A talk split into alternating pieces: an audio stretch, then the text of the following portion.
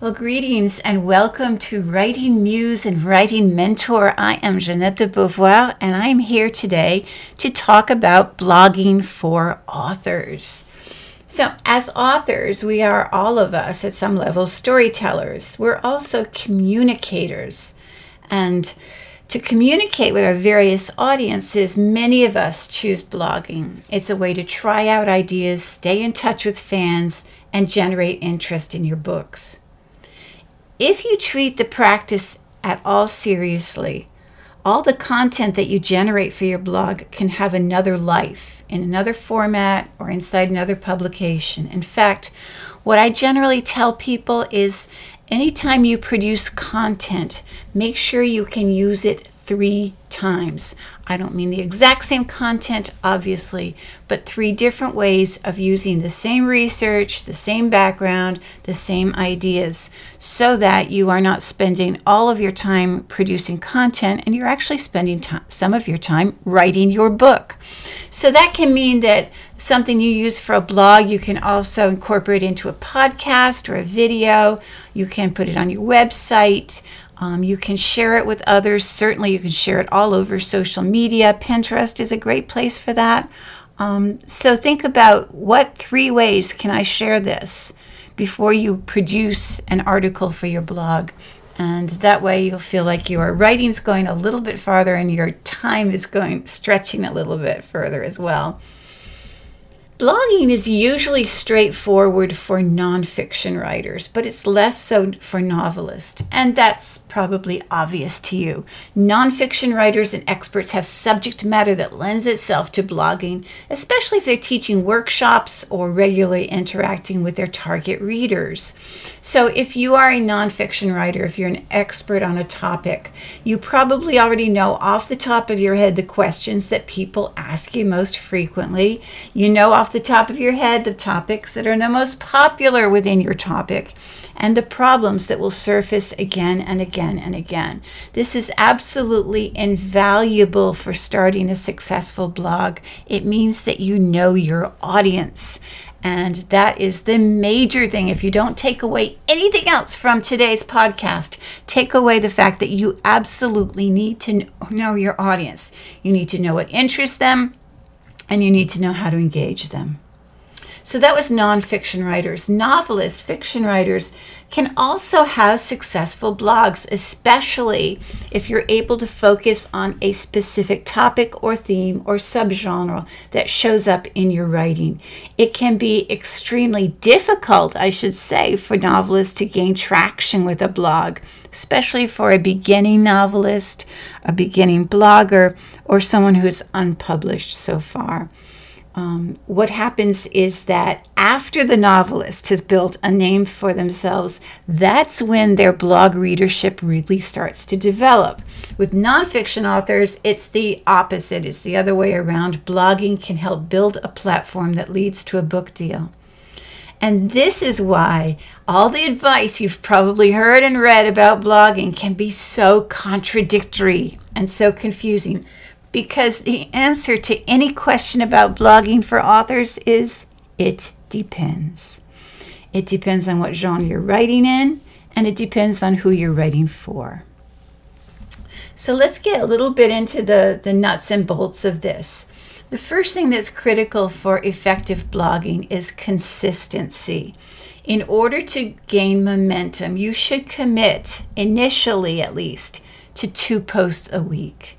Some people may be able to get by on one post a week, and certainly once you're established, you can get by on even fewer. But it's a real struggle to g- gain any kind of traction without volume. So, ideally, starting out, you should shoot for several times a week if you can. The longer you blog and the more of an audience you build up, the more you can ease back on that frequency. So, let's talk about your subject matter. You can think about this in terms of maybe your subtitles or your headlines for your blog posts. If you look at a month's worth of your blog titles, they should actually together convey a strong message about what it is that you write about and who it's for. A potential reader should be able to easily tell if they're going to benefit from or enjoy reading your posts on an ongoing basis. Unfortunately, most authors, I number myself amongst them, have trouble staying focused and disciplined on one topic or subject matter, often because they get bored, or they think readers will get bored, or they get distracted. Um, but again, it's hard to gain traction if you're switching it up all the time and not consistent in what you offer. So, if you are a beginner, I, I would strongly recommend that you do what I strongly recommend every beginner to do, which is learn the rules, follow the rules, and then you can decide which rules you want to break. And the initial rules for blogging are you do it consistently and you have subject matter that is at least within shouting distance of the last blog that you wrote and the next one you will. So, having covered all that dismal stuff, let's talk about what you can blog about. And there are a number of different models that um, various writing teachers and experts on marketing have put together in terms of looking at um, the content of your blog. And the first one, and my personal favorite, so I'm starting with it, is called the Literary Citizenship Model. And all that literary citizenship means is it means celebrating and bringing attention to authors, to writing, and to books. The three things that I'm presuming that you want to love and you want to support. This model is particularly ideal for novelists, for poets, and to some extent for writers of memoirs. Blogging with the intent to promote literary citizenship opens up a whole lot of post possibilities, and they can include informal book recommendations or reviews. That's always fun for people to read. It's easy for you to do. And by the way, if you want to use your recommendation in a second place besides your blog, BookBub is a great place to go and leave reviews. It gets your name noticed as well, so might think about going there. Um, the other next thing is that, you can include Q and A's, questions and answers, or interviews with other authors. And the next part of this that I'm going to talk about is your option of going to other people's blogs and doing a guest post or a guest article. Um, however, I'm a little bit ahead of myself there because here what I wanted to talk about was you extending your invitation to others. This is not where I would start if I were you, and that's mostly because no author who's never heard of you and realizes that you've got three people following your blog is probably not going to want to give you an article unless they really are being altruistic and want to help you boost your blog. And God bless them if they do and jump on it. This is a friend for life. In general, however, you need to build some traction. You need to build some readership. You need to build some reason for them to want to come. But once you've got that, then you've got this opportunity that's almost endless when you think of all the authors that you enjoy who write close to your genre or don't write close to your genre, who you could interview, ask them about what inspires them, ask them about their characters.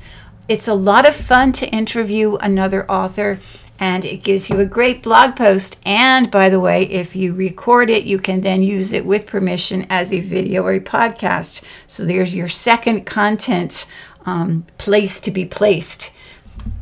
Another one is what I'm reading now types of posts and other media consumption lists, where you talk about what stuff you're watching, what you're saving, what you're listening to, what you're collecting, all that sort of thing. I actually do this in my newsletter. I have one small section that's what I'm reading, and it's usually a book recommendation. Um, but you can talk about what you're reading, what you saw on Netflix, um, an interesting character in a movie that you saw. All of that is interesting and it builds this rapport with your audience. So, if you write mysteries and your audience is mystery readers, um, I would recommend that you keep your recommendations within that genre because remember that you are writing for an audience. And if my audience reads mysteries, they are probably not going to be terribly interested in me doing a whole series of, of blog posts on how to books. Um, how to books may be very interesting to many of them, but it's not what my blog is about. So I'm going to interview authors Um, and I'm going to give you media consumption lists that I believe will be interesting to the people who read my blog. Obviously, I too need to be interested in it, and I don't write about things I'm not interested in. I'm, I'm grateful to be at a point in my career where I can do that. Um, but even if you can't, keep your blog onto things that are interesting to you and keep you alive and, and engaged. Um, and show some vitality, and that will be reflected then in your readers. So those are really great ways of, you know, popping in a quick and easy blog post. It doesn't have to take forever. Um, it can take half an hour to do one of these what I'm reading now posts or media consumption lists. People love lists. People love bullet points. So use that because what it does is it saves you time and it saves your reader time to see if it's something that they would be interested in. So, as I said, the next thing I want to talk about was writing for other writers. And um, again, it's often helpful when you're presenting yourself to these other bloggers as a potential guest blogger that you have some sort of following or a few books under your belt or something of the sort. That's helpful. It's not 100% necessary, but I find it usually is useful to approach someone um, if you're going to say, I'm going to be bringing new readers to your blog, and hence new readers to your series of books or your standalone novels or whatever it is. Um, but many authors do have blogs that they post to every day, if you can believe that. And it's not always their post. They could be three days a week someone else's post, someone that they've curated, someone that they suggest. And if you have that opportunity, it's a it's it's amazingly fun. It's amazingly useful. Um, you'll interact with people in the comment section.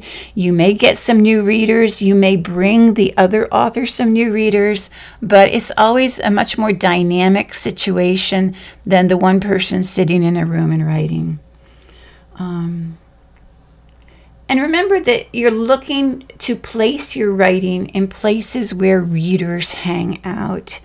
Um, I, I know that early on in my career, when when social media started being a thing, I was eager to get into groups and quote unquote rooms and chat places with other writers.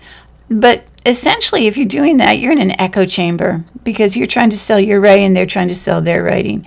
And by and large, we writers don't buy a whole lot of other writers' books because we can't afford them. So, what you want to do is, again, go back to figuring out who your readers are. And once you have that, where do they hang out? So you're going to find yourself more often in groups and chat rooms and so on that are dedicated to mystery readers or to science fiction readers or to people who like how to books. In other words, wherever the people are who are most likely to read you, that's where you should be. And that's where you should be looking for opportunities to guest blog. And that's where you should be looking for opportunities to join conversations so that your name can be out there. Another way to, to approach blogging is to write in your field of expertise. This is obviously a lot easier for a nonfiction writer who's an expert in a subject, um, but it can be really open to anybody. It works beautifully, obviously, with how to or prescriptive nonfiction categories. It can work with memoir, so, for example, if you're writing a memoir about addiction, your blog can offer information and advice and stories for people who are going through the same thing. Well, I do think that novelists can do this also because most of us have some sort of background to our stories. Nothing takes place in a void or in a vacuum. And so all of us have something that the protagonist does for a living or likes doing or that you know their great aunt just opened a bookshop or something interesting that you can use as something to blog about. So, for example, one of my protagonists is a wedding planner. From time to time, I'm going to blog about weddings. I'm not going to do it in isolation. I'm not going to say, huh, funny, I was just thinking about weddings today. But I will introduce it through my character and um, talk about challenges, perhaps, that wedding planners face. So, there I've got a great nonfiction topic. I've got um, some SEO mileage from getting people there who are interested in wedding, marriage, etc., etc. Um, I've stayed true to what I do, and I've got a new blog. So think about your field of expertise and how you can enlarge that to include everything that you're expert at.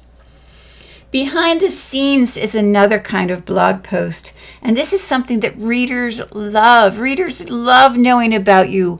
They love knowing how you got your ideas for the book, who influenced you, how, how do you invent a character, um, how do you decide where it should take place, how do you plot. All of these behind the scene things are really fascinating to readers. So if you're looking at your audience and what they want to read, bingo, here's a great category. So you can write about your research. You can write about news stories or current events that played a role in the construction of your books.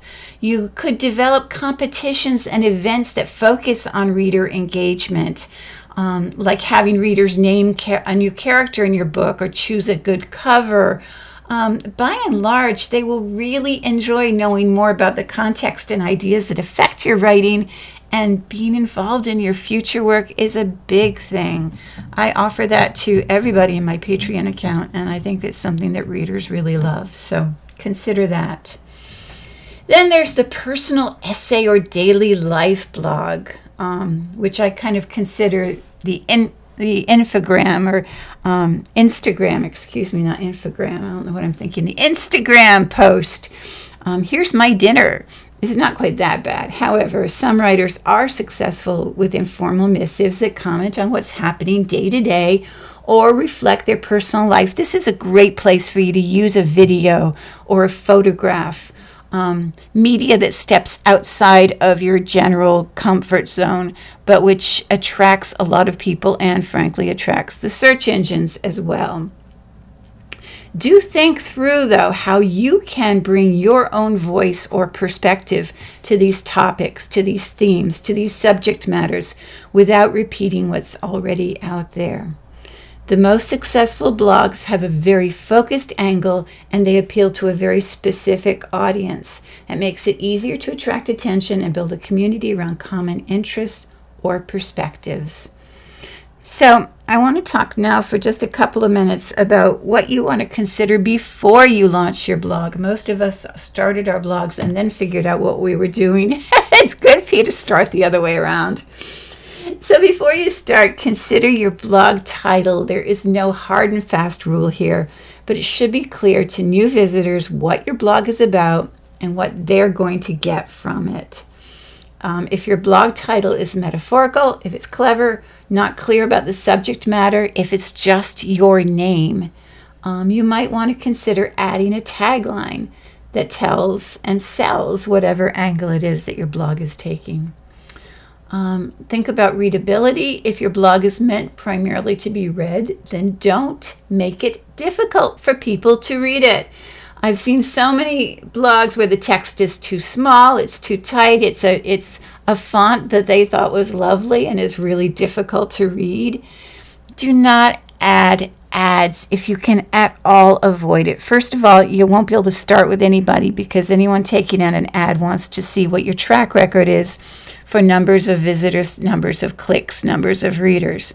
So you're not going to be able to do it in the start anyway. But even down the line, it's think think many many times before you start throwing ads on your blog. It's just going to be um, media. It's going to be content that's in competition with you, and the money that you make from it is rarely enough to make up for that loss. So think about that. You don't want you don't want an ad that's going to send them off of your site and into somebody else's. Um, make sure you're protecting yourself first. And a hard to navigate layout can do the same thing. It can make someone go somewhere else. You want to make reading what you have to say the easiest, most obvious thing for them to do. Don't be afraid of length. For some reason, people at some point started thinking that the ideal post is 500 words. I don't know how that magical sum got, got thought up, but it's not true. Um, and in fact, when it comes to search ranking, Google looks at the substantive nature of the content and will rank your content lower if it appears shallow, which short posts often do. What you want to do is take the time it takes to say what you have to say. And that might be 500 words, and that might be 1,000 words, and that might be 2,000 words. If what you're saying brings value to the reader, if you're saying it in an eloquent or amusing way, they'll stick with you. So tell the, tell the story in the time it takes to tell the story. Um, when I work with authors, especially in ghostwriting, the primary question I get is how many pages is this going to end up being? And first of all, it's impossible to know without knowing a whole lot of other things about publishing and layout and that sort of thing.